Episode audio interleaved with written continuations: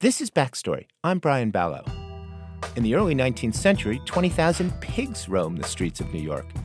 They were kind of the city's garbage collectors. These pigs are not like the pigs you would see in a movie like Babe. That was one of Backstory's more surprising stories. We've also talked to history makers, like former Oklahoma Senator Fred Harris. President Lyndon Johnson asked Harris to investigate the causes of the race riots in the 1960s. He said, I want you to remember you're a Johnson man.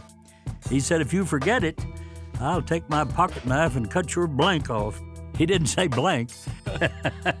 Today, we're revisiting some of our most talked about pieces and interviews, along with a few of our favorite bloopers. In our last show on the Civil War, we looked at how the election of Abraham Lincoln. Just can't say his name, can he? Yeah, exactly. right. Through clenched teeth, it's hard to talk. Coming up, the best of backstory. Major funding for Backstory is provided by the Shia Khan Foundation, the National Endowment for the Humanities, the Joseph and Robert Cornell Memorial Foundation, and the Arthur Vining Davis Foundations. From the Virginia Foundation for the Humanities, this is Backstory with the American History Guys. Welcome to the show. I'm Ed Ayers here with Peter Onuf Hey there, Ed. and Brian Balogh. Hey there, Ed. This is the second of a two part series revisiting the best of backstory from the past eight years. Now, one thing we pride ourselves on is bringing history to life, especially history that most Americans have forgotten or maybe even never learned. Back in 2012, we decided to tackle the War of 1812. We began by asking people what that war was about, and we kept getting the same answer. I have no idea. Nothing. Got nothing. I'm gonna look it up on my phone. I didn't even really know it was a thing. What do you reckon? You reckon? I reckon I Google it. Hey, let's Google it Find out. because I don't know. We could have just Googled it too, frankly, but we decided to ask Peter what actually happened in the War of 1812. Now, his job was to keep our attention by making the war into a movie. And I have to say, Peter knocked it out of the park. I want you to sit back and take a wide angle view. We got a varied cast of characters. This is going to be a spectacle. We have the British North Americans, otherwise known now as Canadians. We have the Native Americans, the Indians trying to hold on to their land. We have got the nasty Brits, our historic enemy. This is the second war for American independence. And we've got the Americans and their fragile new republic. Ed, pass the popcorn. Hey, look, this new republic is at risk. Think of the United States as the damsel in distress. and how are the men going to stand up and protect Lady Liberty against the old despotic mother country? So, what you got to do is what's that Japanese movie, Rashomon, in which we have multiple perspectives? Yep. Brian, hold on to your seat. I want you to turn your perspective. This is going to be one of those swivel chairs. I want you to look east. I want you to look across the Atlantic. I want you to look at what's happening out there. The British are capturing our ships. This is the Great War between Britain and France, the Napoleonic Wars. It's in the final phases. And Americans are suffering the consequences because they're caught in the crossfire. Okay? You got the picture? I got it. Big deal. Yeah. Okay, swivel that chair back, and I want you to look north. And you say, well, you know, the people who live there, those Canadians, they wish they were in the United States. So all we got to do is show up, and they'll roll over. We're looking north. We're really upset. We're looking east. We're really upset. We're going to invade Canada. President James Madison, he may have been a short guy, but he was ready to stand tall. So, Peter, that's very gripping what we see from the east and from the north. What if we swivel the chair to the west? this has been an uplifting spectacle until now, but I'm afraid this is going to be tragic because we got losers out there. We got Native Americans, allies of the British, promised protection, promised a buffer state, promised their land, but they're the big losers. They're not represented at the Treaty of Ghent, so they couldn't protect their interests, and the British let them down. So, what we see is the end, the tragic end of Indian country. So, Peter, the Treaty of Ghent, Yeah. what was that? What did it do? December 1814. It ended the war, and guess what we got? We got four Latin words status quo ante bellum.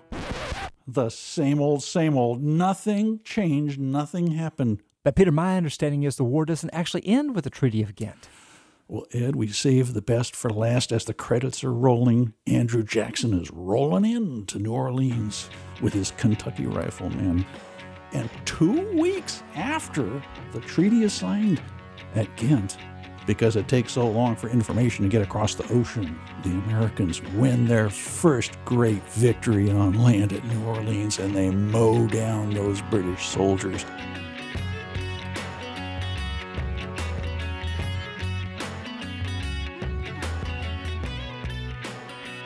That segment on the War of 1812 is one of our favorites among the many episodes we've done over the years. Peter brought history to life, which is what Backstory does best. Today in the show, we're going to revisit some of our most memorable moments over the years, and we're even going to play a few bloopers. But first, we wanted to share with you selections from some of our strangest segments over the years. Back in 2015, we produced an hour on the history of trash in America. And one of our producers at the time, Kelly Jones, called up historians Brett Mizelle and Catherine McNeur to tell the story of trash collecting in 19th century New York City. But let's just say those trash collectors weren't exactly unionized. Pigs eat pretty much anything organic, even bones, even human waste. So they were turned loose to clean up the garbage and get fat on New York trash. And I should note these aren't feral pigs. They're owned by mostly poor New Yorkers, also by butchers too, who would set them out because basically they were getting free meat that was being generated from the city's waste. The, they were turning waste into protein. In the early 19th century, New York was mostly concentrated south of what's now Central Park, and the pigs roamed everywhere. And what's unbelievable is just how many pigs there were.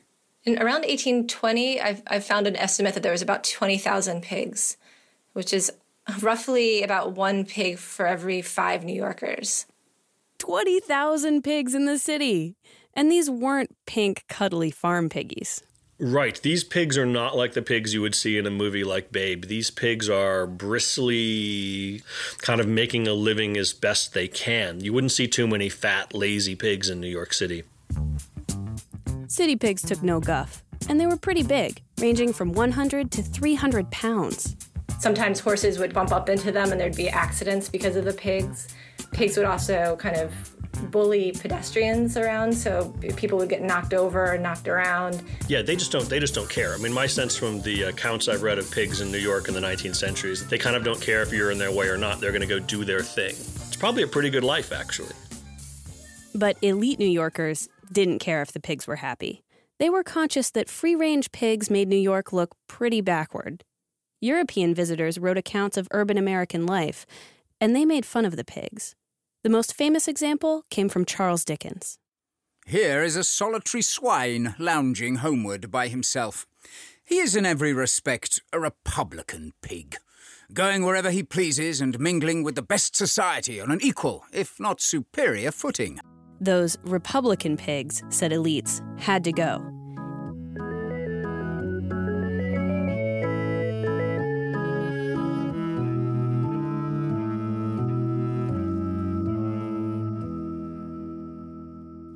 Speaking of four legged creatures, we also produced an episode on the history of domesticated animals. Now, to tell you the truth, I was looking forward to what I assumed would be a light, fluffy episode of Backstory. Boy, was I wrong. because in that episode, historian Amy Wood told us about executions, some by hanging, some by firing squad, of, wait for it, circus elephants. Yeah, Brian, and these were very public executions. Crowds would gather to watch, newspapers would describe the scene, and the charges against the elephants would be read. I asked Wood to tell us about a few of these cases. There's Nick uh, in 19, uh, I'm sorry, 1899, and then there's Dick in 1900, and then there's Columbia executed in 1907. And what's interesting is that in those cases, the circus, I don't know if it was the owner or the circus keepers and trainers, lined up the other elephants for them to watch their fellow elephant be executed. And that's where you get the language of this isn't just a joke right? I mean, it, it sounds Yeah. funny to us, but for the people at the time, for them to do that, and they talk about uh, when they're, you know, in the in the news reports, they say we wanted this to be a lesson to the other elephants. We wanted this to be a warning to the other elephants of what the price of disobedience is. And then they showed all sorts of kind of shock and disappointment when the other elephants, you know, watched the execution indifferently.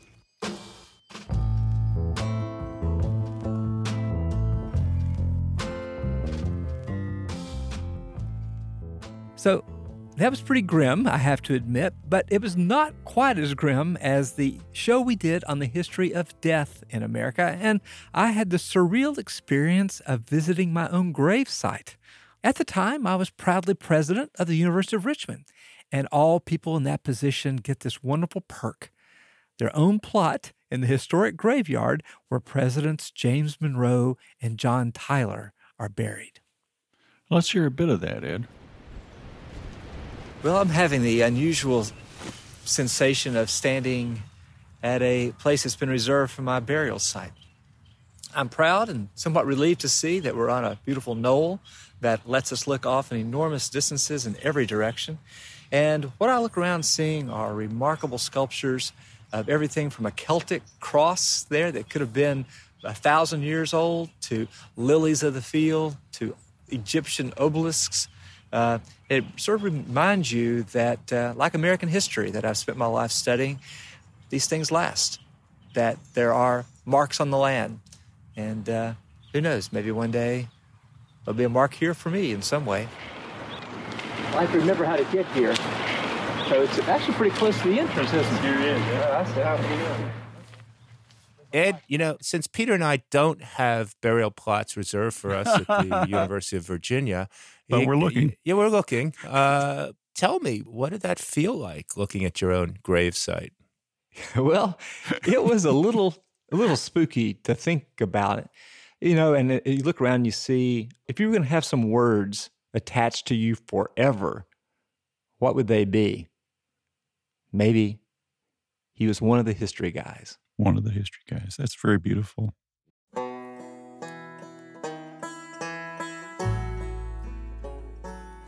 We've gone to a lot of unusual places for backstory over the years. For a show on the history of Catholics in America, I visited a convent run by cheese making nuns. Why they would send the Jewish lactose intolerant guy for this gig, I have no idea. I do put a lot of prayers for the people who are gonna have the cheese. For so many people who ask us for uh, prayers, who tell us For the history of firearms, I went to a gun show in Richmond, Virginia.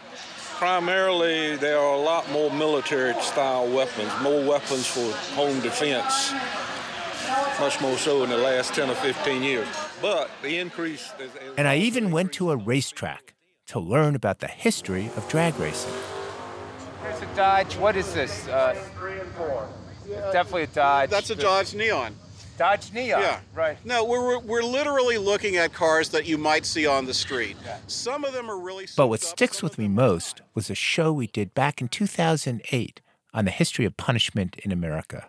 For that episode, I stopped on the side of a highway to talk to prisoners who were picking up garbage.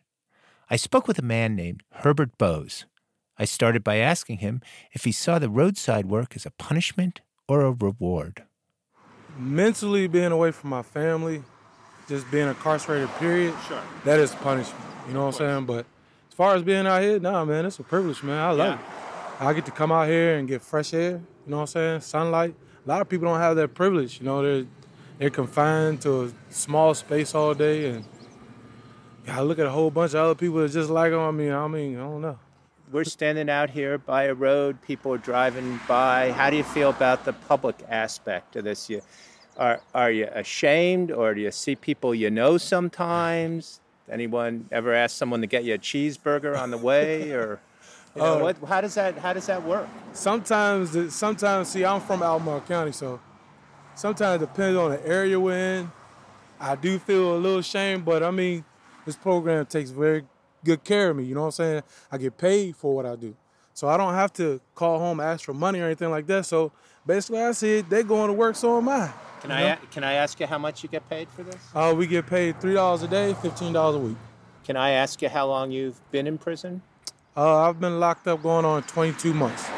And may I ask you when you think you're going to get out? I'll get out December 19th. see. God willing. May I ask you, and you don't have to answer this, what, what you're in for? Um, I'm here for a violation and driving on revoked license. I see.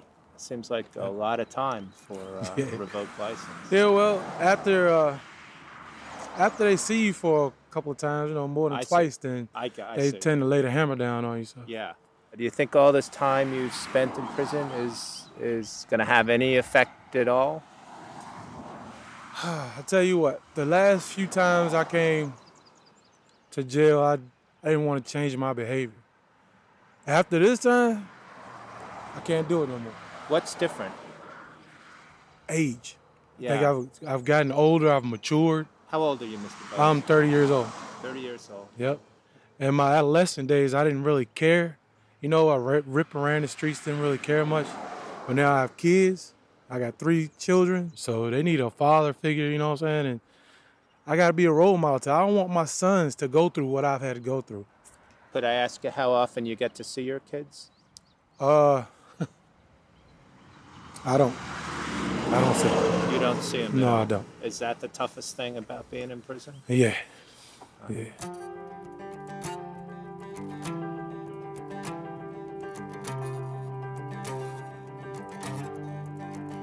Well, you know, that segment, Brian, reminds us of something else that's important to remember. Uh, some things don't change. Uh, parents love their children. Yeah. People make mistakes and have to pay for them. Um, is that a part of history? Is that worth remembering? Um, you know, we we're always talking about change, but is it worth remembering the things that don't change? Yeah, Ed, I, I think we do need to remember that because we share these basic facts with everyone who came before. We're here for a short time, and some of our time may be time that we spend in places we don't want to be because of things we've done. We make a lot of choices and then we're gone. So it gives you a kind of perspective on everything. And Ed, I'd say one of the other things that doesn't change uh, is the kind of inequities that are built in to some of our most basic ways of governing each other. And there's probably no more inequitable institution than the criminal justice system in Yeah. America right now.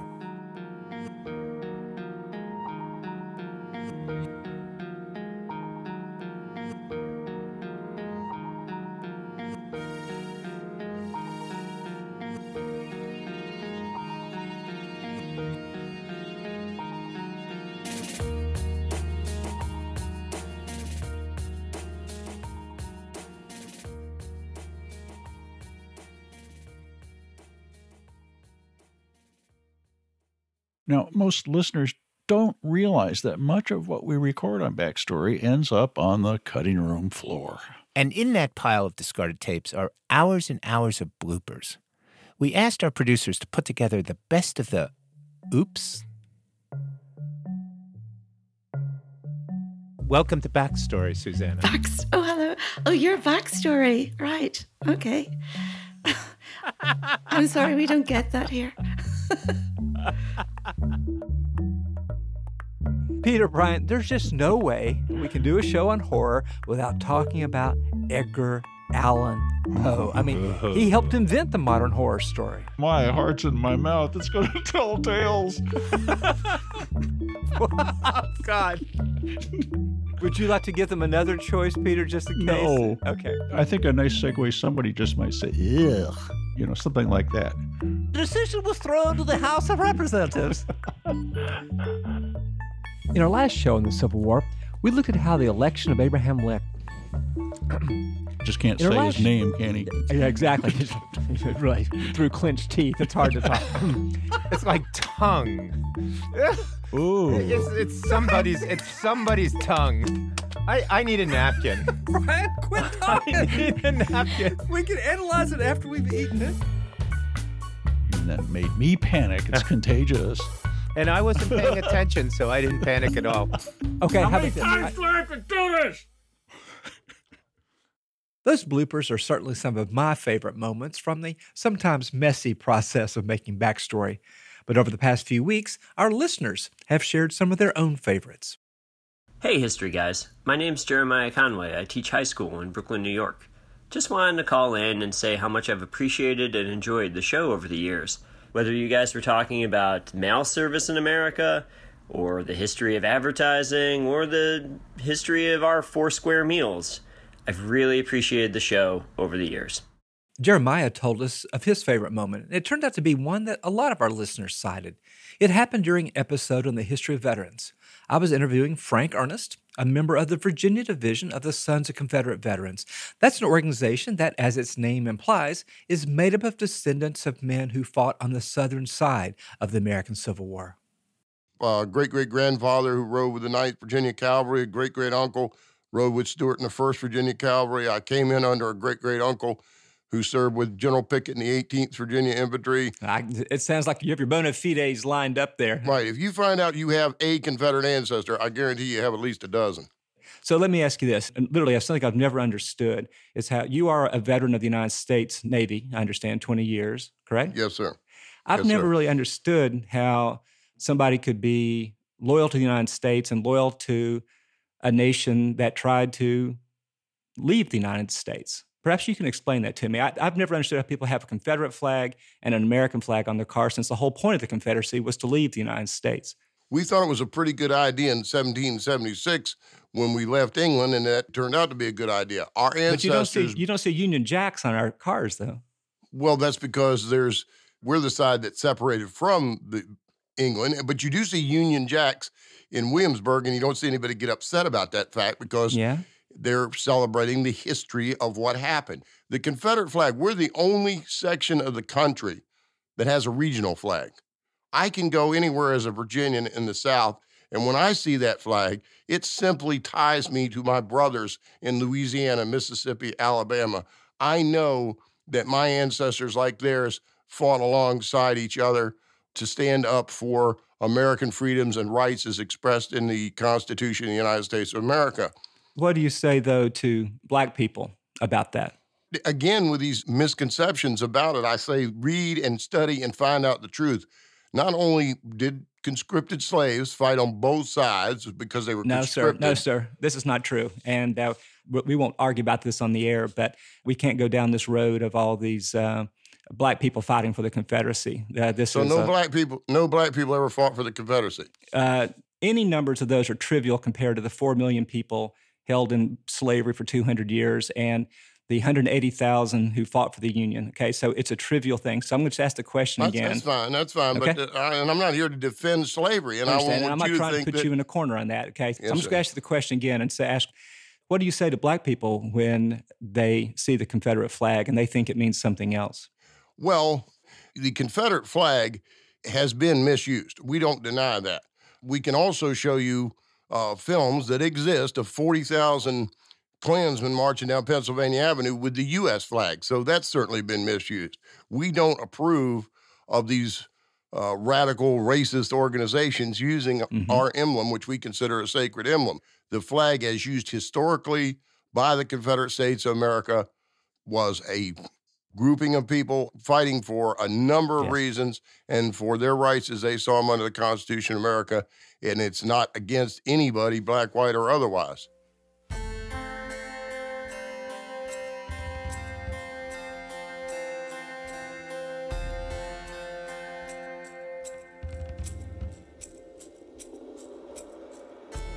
Well, Ed, that was uh, an interesting interview and a revealing one.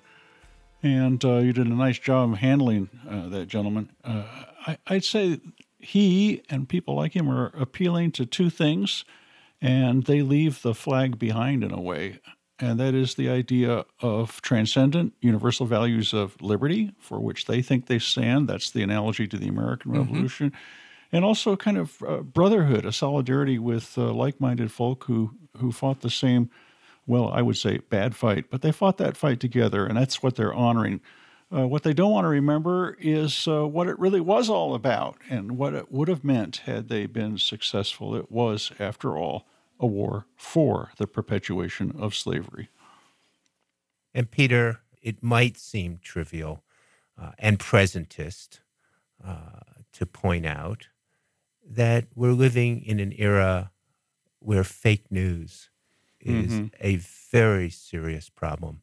And of course, fake news begets fake history or vice Right. versa.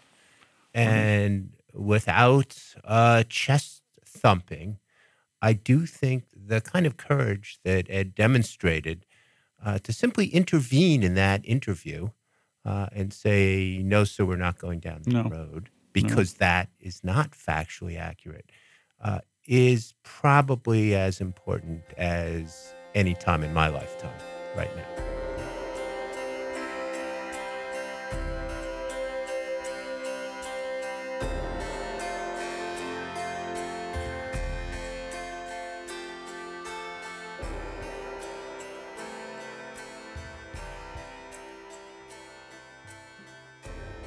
Backstory is going through some big changes. We're adding some new hosts to our lineup, and they're here with me right now. I'm Joanne Freeman. And I'm Nathan Connolly. We've been hard at work revamping the Backstory podcast, and each episode will do what we always do best bring you up to date analysis. Using the lens of history to explore the news today. with great storytelling and fun conversation. And because Backstory is partnering with Slate's Panoply Network, all that history will be at your fingertips in podcast form. If you want to hear a preview, go to our website at backstoryradio.org, or you can search for our podcast in the iTunes store. But remember, we're not leaving the public radio airwaves entirely. We'll be sending stations shorter backstory segments connected to the news of the day. Those stations will be able to run these pieces alongside the news. If you want to hear it on your public radio station, write to them and ask them to pick it up. Let's turn to a segment from one of our most popular episodes The History of Islam in America. On that episode, we heard about Islam's hidden history in American slavery and about its influences on contemporary music. But one of the most memorable stories seems especially relevant today as many continue to debate the place of American Muslims in the United States. I'll let Peter set up the story. One Friday in 1976, a group of men broke into a mosque in Dearborn, Michigan.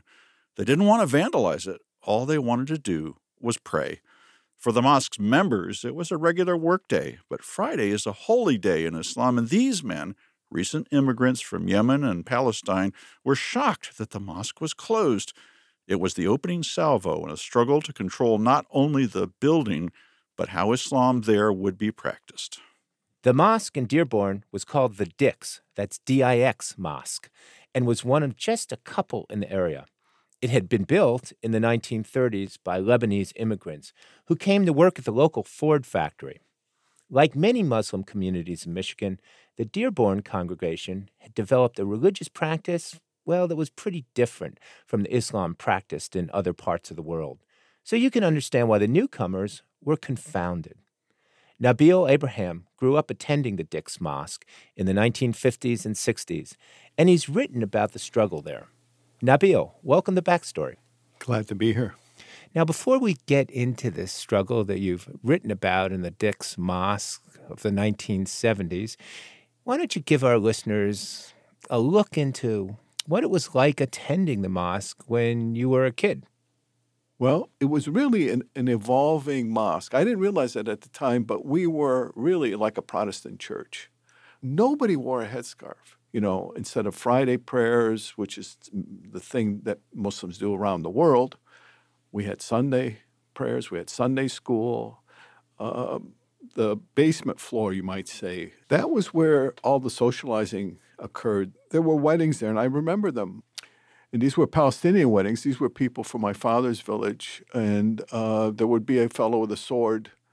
That always caught my attention. There's this sword comes out of nowhere, and he's brandishing it and, and doing, uh, you know, like a Zorba the Greek dance. There'd be a lot of sweat, people moving and gyrating and dancing. And But did you have any sense that that was unusual or you might be violating the religious mores of other worshippers? Oh no, no. To us, it was completely seemed normal because we didn't have as a community, we didn't have any other places, and it was the life, the center of life for a small group of um, mostly Lebanese and some Palestinian and a few other miscellanea Muslims. The mosque was accommodating itself to life in America, and had been doing so for a while. Uh, there was a women's auxiliary that seemed to be a little bit more modern or or progressive. Uh huh. And did those women have much of a say in the mosque? They did because they were raising funds and they were uh, pushing for Arabic language instruction, religious instruction, and they were the ones that I found out later through my research were the ones who were, you know, saying, "Hey, we're losing our young people to out marriages, who are moving away, who aren't keeping in the community." But the whole time, as I understand it, even before the new immigrants came in the 70s, there are these older directors kind of lurking in the background, and they already had a lot of issues with those more progressive women. Is that right? Yes. Now, there were the old men. The old men had a hand in building this mosque and steering it. And they were right wing, uh, or let's put it um, crusty, okay? But the guys who were coming in from Yemen, the new immigrants, were looking at the whole picture and saying, this is not authentic in the old country where we just came from, mosques didn't look like this. They were open on Fridays. A lot of men there praying. Uh, and what's with the women running around uh, without headscarves? What, what's with them having, a, the, you know, raising their voices and, and, and, and dictating policy or attempting to? What's with these parties going on? And the old men were looking at these new guys as saying, well, we can use them, we can use them to block the women and put them back in their place. So this new blood, this new blood comes in, and it in some ways serves the purposes of these older of the guys. old timers. How does that How does that work And- out? Well, it worked out very badly for them, and they were told that by the women. They said, "You know, you think you're these guys are your allies? They're going to have your lunch in the future." And they said, "Well, you know, we're in charge, and we have the legal documents, et cetera." But they had one, let's call it weakness. they had elections. So was there one was there one key election where the new guys took over? Yes, there was. What happened is they outvoted the uh, the old timers, took over the board, and took took possession of the bank account of the mosque, and they started making policy. And they brought in a imam or a sheikh from Yemen, a real hard, rigid fellow, a puritanical guy. And the first thing that guy did is told the women that you are, you know, you, you, you're not welcome here doing what you used to do. You're going to use a side entrance. Wow. We're going to put up a curtain. There's going to be gender segregation. And you're not going to raise your voices in here. Well, it didn't take very long for the women to, to feel that you know, this was not, they weren't welcome. That's when they went and, and started their own group. And the old men were followed them eventually, and they Hold started a new. Wh- Why did those old men follow the women that they had just tried to get rid of? They realized that they would have to sit in the uh, the back bench, so to speak, or uh, or leave. And eventually, they left and joined with the women to form a. How did the women treat them when they uh, Oh, they- arrived they with their tail between their They- legs? They humiliated them. They said, "We told you so." this is an important point. The women put together this new Islamic center. They put up the money because their purse, their treasury, remained in their hands, whereas the men came penniless. They they they made a Faustian bargain and lost. What's what's the scene today in Dearborn? What what is the nature of the Islamic community? If you could make a big generalization. Well, there's an enormous diversity, first off, to answer part of that question. What has happened is there's been this enormous mushrooming of mosques, uh, banquet halls, schools, uh, Arabic parochial schools, Muslim schools. So today, Muslims and Islam are part of the, the norm. and people who don't agree with the philosophical line, they can go to another mosque. And how is that different, uh, Nabeel, than the standard story of religion throughout American history of congregations fighting over differences of practice and finally part of the congregation is sent packing? They form their own church in this case i'm talking about protestant 19th century and you know eventually there's just this proliferation of churches you, you really hit it, the nail on the head. It's part of that trend. It is the Americanization of Islam in America. They, they're following in the same steps virtually as the Christian churches, and I, you could probably add the Judaic institutions. Well, Nabeel, I want to thank you for joining us on Backstory. My pleasure. Nabeel Abraham is Professor Emeritus of Anthropology at Henry Ford Community College in Dearborn.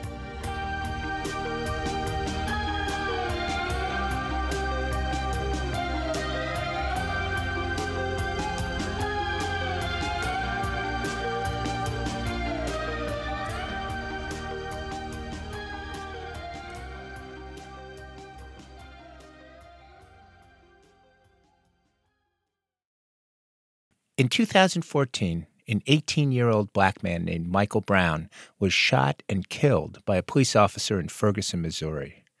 The shooting sparked a national debate on policing in America, one that continues to this day. Two years ago, we took on that debate in a show exploring the history of policing in America.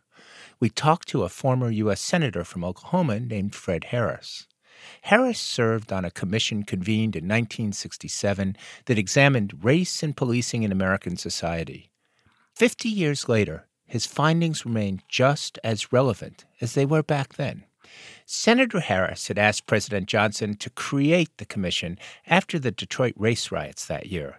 The senator told us he was pleased when the president announced its formation on television. My fellow Americans, I'm tonight appointing a special advisory commission on civil disorders. And uh, just before uh, we, he was to go on the, the air, I was watching it with some friends. I was watching television. Uh, he called me.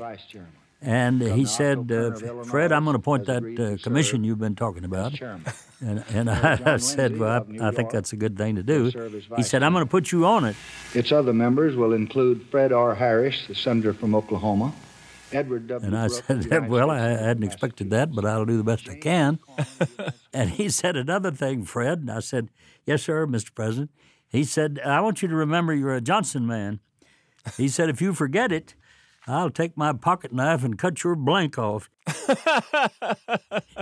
he didn't say blank. Johnson was warning Harris. The president had a reputation as a civil rights advocate and poverty fighter, and the final report had better reflect that. The commission became known as the Kerner Commission, after the chair, Governor Otto Kerner of Illinois. But it had a more official title. The name of it was the President's National Advisory Commission on Civil Disorders, and uh, he gave us a charge that involved three questions he wanted us to answer. One was what happened, why did it happen, and lastly, what can we do to keep it from happening again and again? We divided up into teams. I was a team with uh, Mayor John Lindsay of New York. Uh, John and I went around the country and visited uh, particular cities where riots had occurred, walked the streets, talked with people, and that gave real uh, substance and put faces on the kinds of things that we heard uh, from the experts. Harris talked with lots of people, including militants and unemployed 20 somethings. He spent a whole day in a Milwaukee barbershop asking customers about the recent unrest. And for those who had grown up someplace in the Deep South, he asked whether they experienced less discrimination up north. And uh, people were puzzled. They didn't know how to respond. What it turned out was things were so segregated in these cities that living there in uh, Milwaukee in the black section, they didn't see any white people at all, except the police. And that gets at one of the Kerner Commission's key findings that despite civil rights progress in the early 1960s, America was still deeply segregated. The most famous line of the report reads America is moving toward two countries, one black, one white, separate and unequal. The report pointed to mass unemployment, dismal schools, and substandard housing in African American neighborhoods as long standing causes of anger and resentment. People had uh, a lot of uh, really serious grievances and hostility. And we found that the first level of intensity of grievance was number one, police practices. Many people told Harris about being harassed on an almost daily basis by white police officers who lived in other neighborhoods. And residents explained that there was no system for complaining about unfair police practices. And if complaints were made, little or no official action was taken. Hostility was so high in all of these black sections of the cities and uh, of the country where the riots had occurred that almost any random spark would set them off.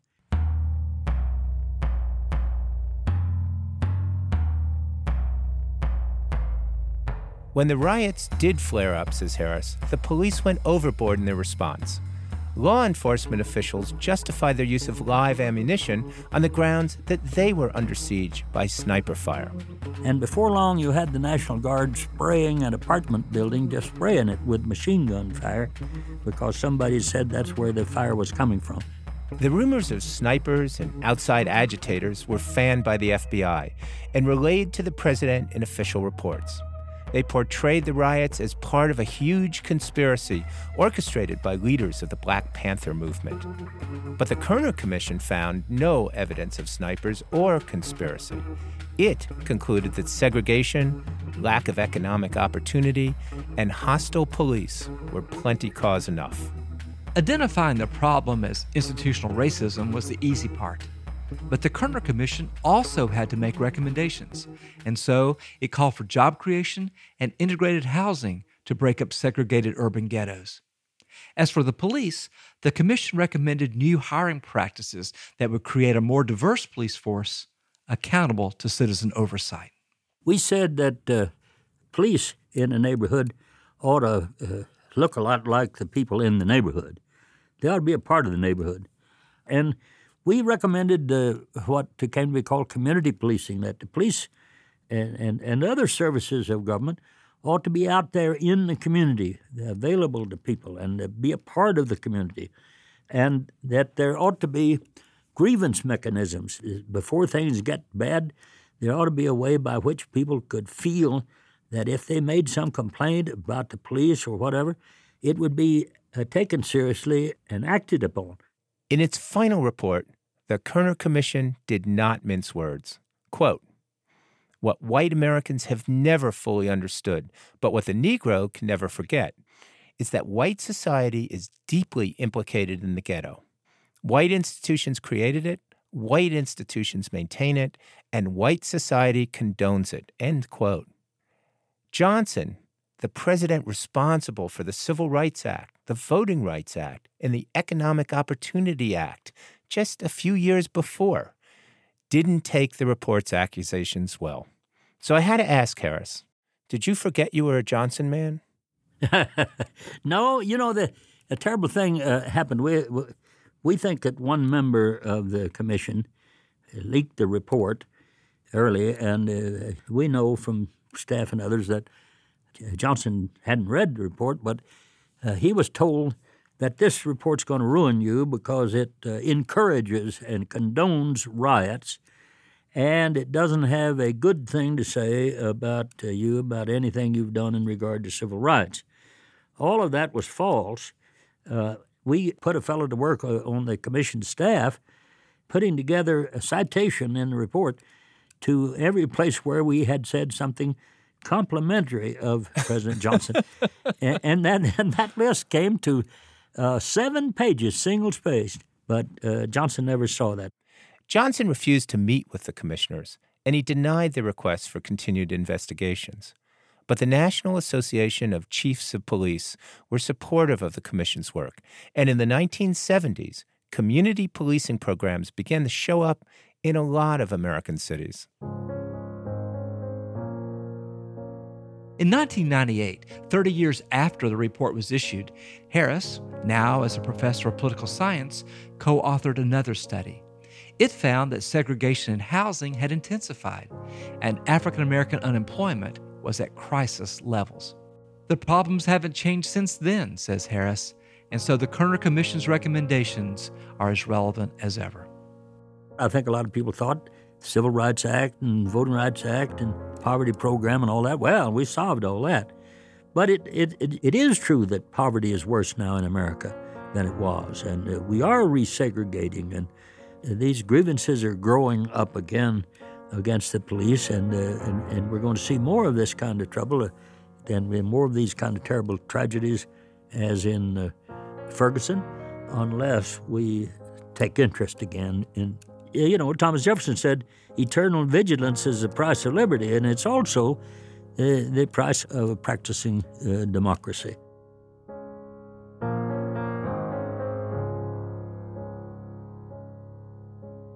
Fred Harris represented Oklahoma in the U.S. Senate from 1964 to 1973. He's a professor emeritus of political science at the University of New Mexico.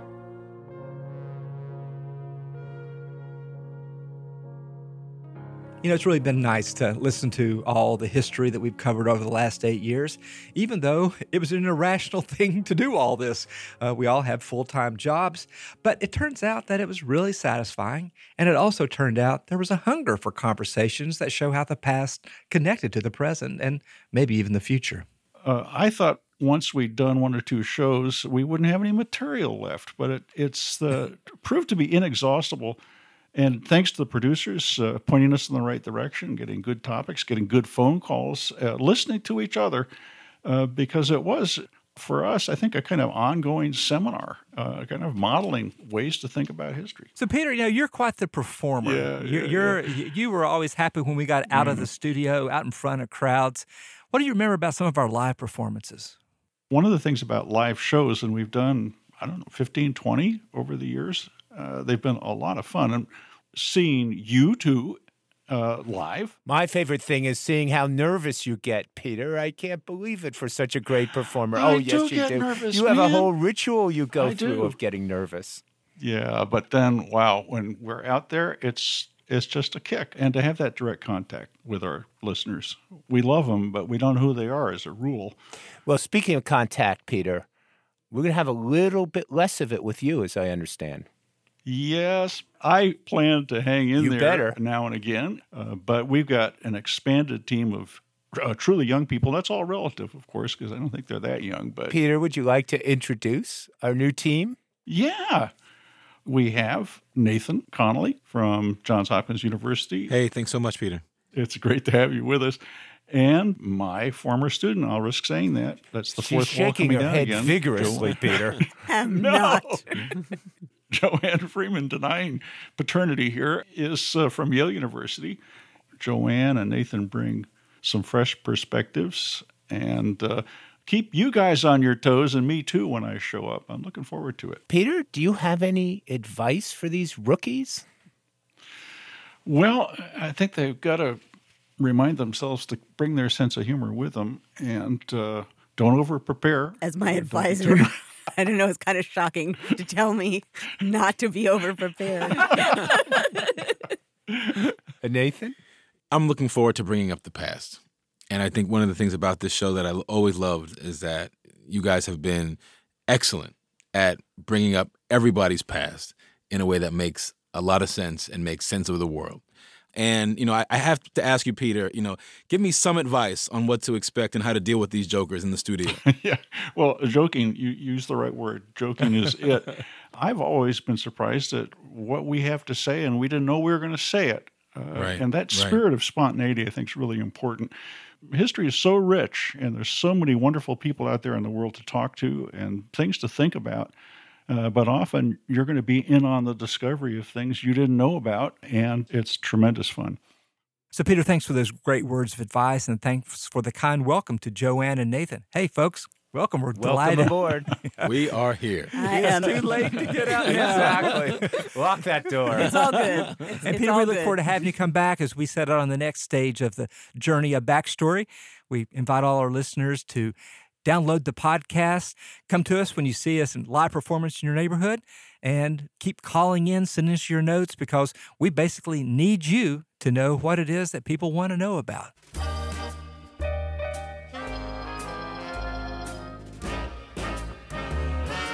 The best is yet to come, and babe, won't it be fine?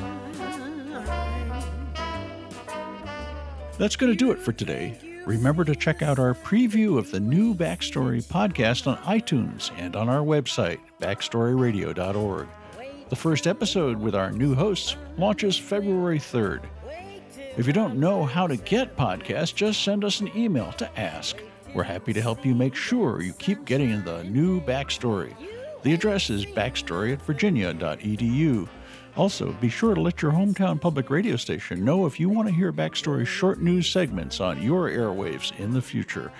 And check us out on Facebook, Tumblr, and Twitter at Backstory Radio. Whatever you do, don't be a stranger. Backstory is produced by Andrew Parsons, Bridget McCarthy, Nina Earnest, Emily Gadek, and Ramon Martinez. Jamal Milner is our technical director, Diana Williams is our digital editor, and Joey Thompson is our researcher. Additional segments heard today were produced by Tony Field, Jess Ingebretson, Eric Mennel, Kelly Jones, and Robert Armengol. Backstory is produced at the Virginia Foundation for the Humanities. Major support is provided by the Shia Khan Foundation, the National Endowment for the Humanities, the Joseph and Robert Cornell Memorial Foundation, and the Arthur Vining Davis Foundations. Additional funding is provided by the Tomato Fund, cultivating fresh ideas in the arts, the humanities, and the environment, and by History Channel, history made every day. Wait till you see that sunshine place. Ain't nothing like it here. The best is yet to come, and baby, won't it be fine? Brian Balogh is professor of history at the University of Virginia and the Dorothy Compton professor at the Miller Center of Public Affairs. Peter Onuf is professor of history emeritus at UVA and senior research fellow at Monticello. Ed Ayers is professor of the humanities and president emeritus at the University of Richmond. Backstory was created by Andrew Wyndham for the Virginia Foundation for the Humanities. Backstory is distributed by PRX, the Public Radio Exchange.